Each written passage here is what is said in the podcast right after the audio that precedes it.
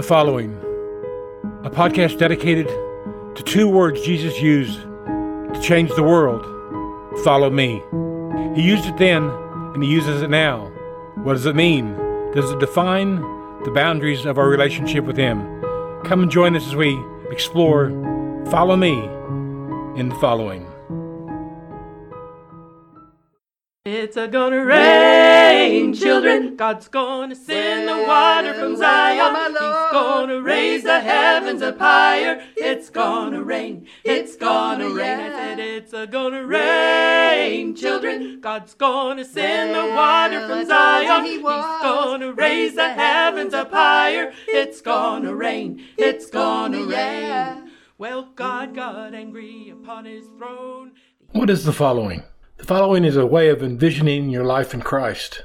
More particularly, the following pictures our participation with all of the, God, the people of God as we daily respond to the call of Jesus to those who would believe. He calls Follow Me. It is the combined activity of followers of every age and stage.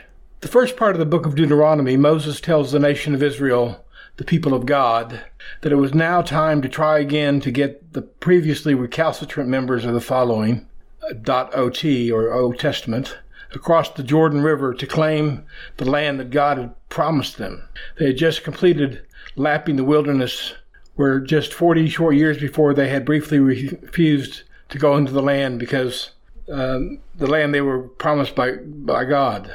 Deuteronomy 8, 1 to 3 says, Be careful to follow every command I'm giving you today, so that you may live and increase and may enter and possess the land the Lord promised you uh, on oath to our, your ancestors. Remember how the Lord your God led you all the way in the wilderness these 40 years to humble and test you in order to know that it was in it, what was in your heart, whether or not you would keep his commands. He humbled you, causing you to hunger, and, and then feeding you with manna, which neither you nor your ancestors had known, to teach you that man does not live by bread alone, but on every word that comes from the mouth of the Lord. Now, first he says, Be careful to follow. The Old Testament is uh, the the story that, that is behind the coming of Jesus, but the people of faith in that those generations are part of the following, that great uh, continuous stream of uh, God's grace that brings people to Himself. Be careful to follow every command that I'm giving you, so that you may live and increase and may be and may enter and possess the land that the Lord promised you on an oath. So God said, I'm leading you. You follow me. And if you follow me, I will lead you to the place that I promised I would lead you and you would give you. He goes on to say, Remember how the Lord your God led you all the way in the wilderness these 40 years. Even though they were in, they had rebelled against God and God had punished them with, uh, waiting for a generation of people to die, still that was part of the following. They were following God into their punishment, into their, uh, um, time on the naughty chair, uh, to humble and test them in order that, that, that God might know their heart. Lapping the wilderness was punishment, but God did not say, start walking, I'll let you know when to stop. He incorporated it into their portion of the following. He humbled you, it goes on to say, He humbled you, causing you to hunger, and then feeding you with manna, which neither you nor your ancestors knew, to teach you that man does not live by bread alone, but by every word that comes out of your mouths. So even their experience of hunger and feeding with manna, which must have been kind of ordinary tasting, um, was still a part of the following as they uh, followed the word of God. In episode 11, we talked about our participation in the following is made a hopeful journey based on the promises of God. Contemporary hope is expectation based on nothing. You can hear this in the, in the conversation between small children. You hear the words of unbridled hope. They don't know anything about how the world operates or how much money things cost or how much money their parents have or their, their capacity to handle whatever they're hoping for. They just say things like, I, I hope I get a rocket ship for my birthday, or I hope when I'm older someone gives me a million gazillion dollars, or I hope I will marry a princess someday. They're cute expressions, but of youthful optimism. Uh, it, it, it's hope without capital, not at all like hope described in the Bible. We looked at Romans chapter 5, verse 1 and 2. Therefore, since we have been justified by faith, we have peace with God through our Lord Jesus Christ, we have also obtained access by faith into this grace which we now stand. A great statement that gives hope to the believer. Just a thought before we press on. In the early 1500s, a brother uh, thought he would do something to help all the other followers of Jesus. In 1951, Robert uh, published the first edition of the Bible with chapters and verse numbers alongside the text. His goal was undoubtedly to make it easier to find uh, our way around the scriptures. He was successful uh, in making the Bible more accessible. The problem with um, his gift to us was that the verse numbers slowly changed how readers would view the scriptures. Verses were often taken out of context or the whole passage. Uh, thoughts pulled apart from their intended way that were intended to be together. Um, and that was exacerbated by a view of the scriptures that, that said that every every single word was um, a, word sent by God, and, and, so it didn't matter what order you took them; they, they, were all God's word. But the facts are that the, the, the truth is communicated in the context. Um, the, this, this first we're looking at uh, today, Romans 5, 5 1 to 6 is a good example. This passage um, I wonder how many of you caught the fact that I read Romans chapter 5, 1 to 6 two times in a row the last episode. I did it because that's how it showed up in my notes. This is one of the joys of Parkinson's disease. It's kind of like having digital Tourette syndrome. As Parkinson's progress, its effects on the small muscle movements required uh, for things like typing and smartphone operation, I double clicked the paste command and voila, two, two versions. I used to type pretty quickly and precisely. Now, when I try typing, I look at the screen and what I've written appears to that my, my keyboard has the gift of tongues. Or if you pause to think, you only look back on the monitor and find 20 lines of the letter R. In this particular situation, it was multiple pasting disorder. It happens a couple of times. It happened a couple of other, other times in my notes that that last time, but I found those and corrected them. But somehow I missed this one. I didn't notice until I was re- recording. Halfway through the verses the second time, I recognized what was, what was happening. I made some comment uh, about it. Uh, some verses needed to be read twice to get the good out of them. Uh, if you look at the cover photo of our podcast, it says The Parkinson's Progress presents Timothy Lester's The Following. Got a lot of words. The Parkinson's Progress is not an organization, but a determination. It was born out of what Kitty and I call our Annus Horribilis 2018, our horrible year. Parkinson's disease affects everyone differently. No matter how it presents, there are some commonalities. Firstly, it's a progressive disease. Everyone who has it deals with the fact that over time things become more difficult and not easier. Secondly, it's incurable. Researchers are working hard and fast, but to date, there's no cure. The knowledge of that is like the sound of a dripping tap. That dripping tap produces its own pressure, and if allowed to, would push you into discouragement, depression, and despair. The latter part of last year, I was existing somewhere between the, along that continuum between discouragement and despair. I was really struggling. I was looking for a way to use the giftings God had given me. I couldn't do everything I used to do, but I could do some things. I launched into a pursuit of how my gifts would be used in the future, and I could respond to the calling of God in my life. I decided to write a book. The book was going to look at the a macro or a large view of our relationship with God. The working title of the book was The Following. Sound familiar? I was in the beginning days of that project with the first chapter finished when, while walking across our living room floor, I had an episode of Parkinson's induced freezing. Freezing is when you, your body becomes temporarily immobilized. You can't move. If you're walking and the episode begins, you tend to shorten your steps and, to a tight shuffle. My feet tend to come together. Whatever momentum you have has only your ankles to bear the weight. Now, I'm a big boy, and I was working hard trying to get my ankles to absorb the momentum, but it wasn't looking good. I could see our then one year old grandson Danny coming toward me, moving into the danger zone. I said, Danny, move back. Grandpa's going to fall. He thought it was a game. He just stood and smiled and uh, a wee smile of defiance on his face. I reached down and pushed him aside uh, uh into safety, and the m- momentum with, carried me, and I fell into an antique sewing machine. I didn't actually fall into the sewing machine, but my head came to rest on that pedal thing that uh, that used to operate it. I dislocated my shoulder. It's called an inferior dislocation. And it's because I reached for a chair and, and hit it with my arms extended above my, my head. And uh, so the, the, it's called an inferior separation, if that's any interest to you, uh, and also broke a piece out of the top of the humerus bone. That bone held some of the tendons used to operate my left arm. They tried to correct that surgically, but it failed. Uh, I can go into much more detail, but I won't. What I was left with was about 10 or 15% movement in my left arm, and being left handed just multiplied the impact. With my degraded typing skills, the book idea was put on hold. Praise God, I discovered podcasting. I had been a consumer of podcasts for years. I listened to plenty of them, but did not realize that anyone could have one, and the cost of entry was reasonable. It gave me a chance to do what I could do with what I had. One thing was for sure, I wasn't going to let Parkinson's set the agenda. Now, where were we? Oh, yes, the book of Romans, chapter 5, 1 to 6, 1 to 5 and, uh, and trouble with verse references. Therefore, since we have been justified with faith, we have peace with God through our Lord Jesus Christ. Through him we also obtained access by faith into grace in which we stand. And we rejoice in the hope of the glory of God. Not only that, but we also we rejoice in our sufferings, knowing that sufferings produce endurance, endurance produces character, and character produces hope. I think sometimes when we, we share Christ with people, we don't we, we give the impression that if once you uh, accept Jesus, everything's going to be all right. The reality is that once we receive Jesus and we begin to follow Him, He, he just takes us through our life uh, and produces in us the good that come from, come from what was even meant to be a difficulty for us. Or take the book of Ephesians, chapter chapter two, verses eight and nine.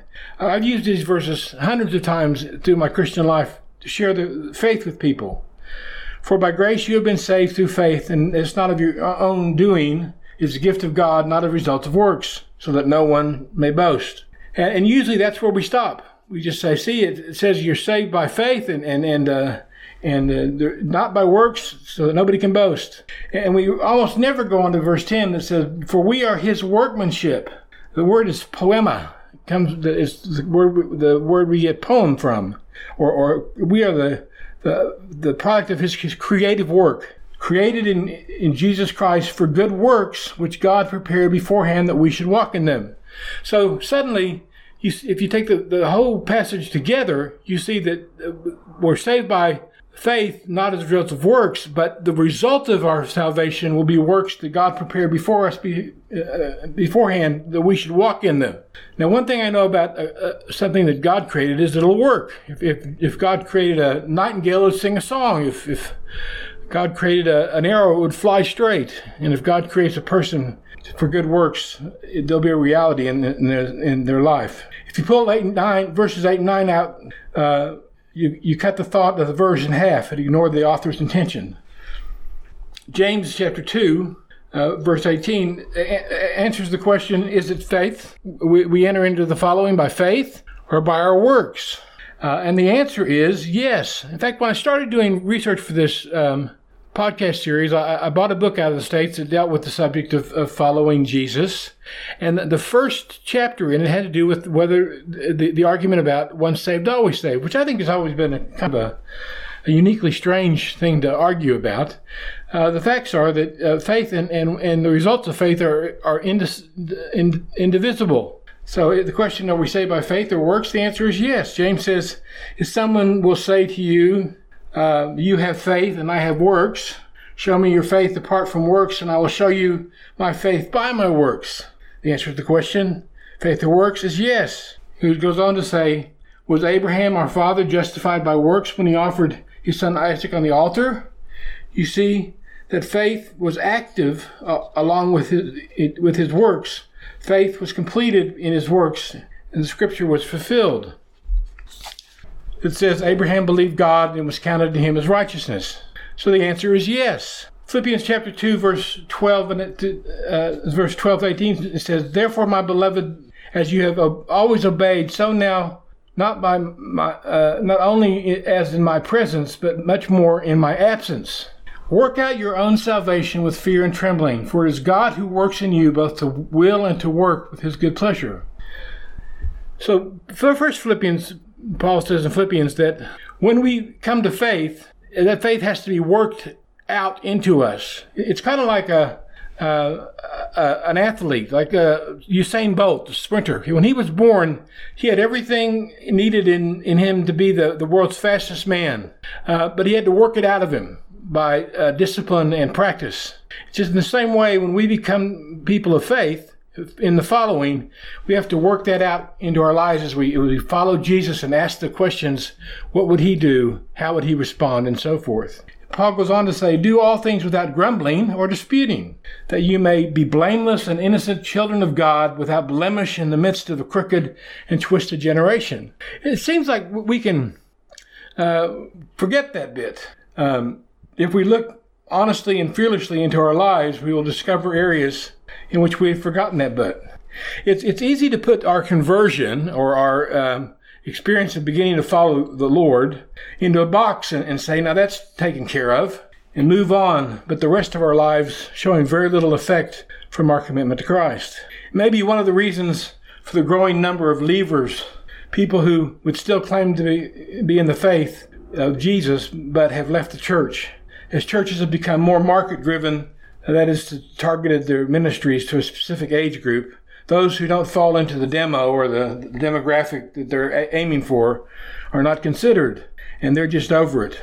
We talk um, in the past about metaphors that give a snapshot of a person's faith. The first metaphor was followers of the way. That's what the, the followers of Jesus were called until early in the book of Acts.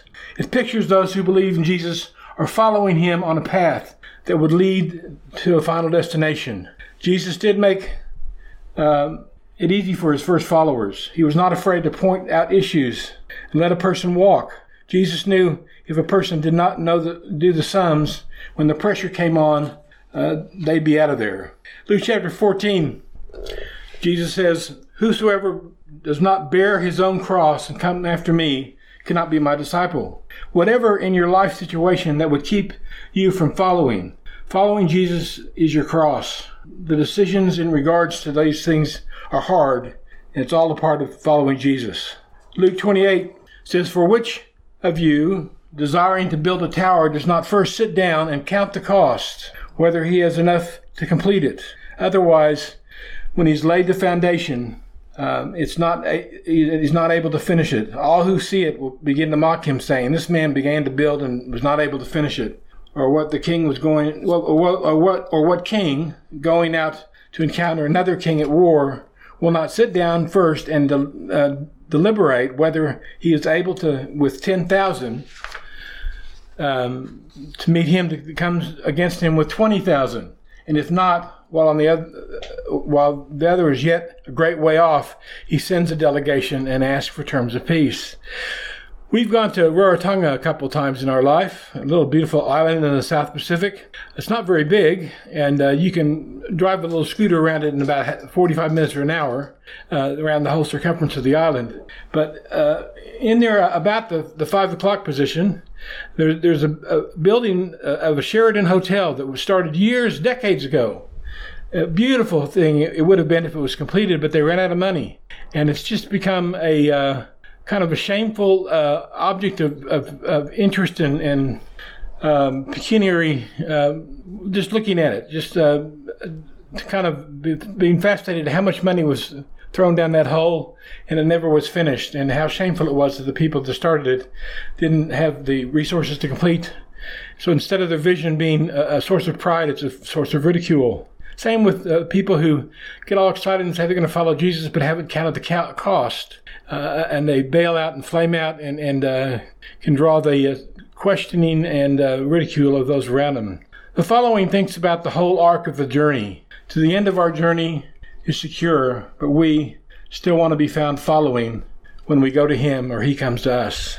We want to be make, make sure that we're we're about uh, our position in the following. Hebrews chapter 11 talks about people of faith throughout the generations. Uh, and then chapter 12 starts out this way. Therefore, since we have so great a cloud of witnesses surrounding us, let us lay aside every encumbrance and the sin which so easily entangles us. And let us run with endurance the race set before us. And this is the key part. Fixing your eyes on Jesus, the author and perfecter of our faith, who for the joy set before him endured the cross, despising its shame.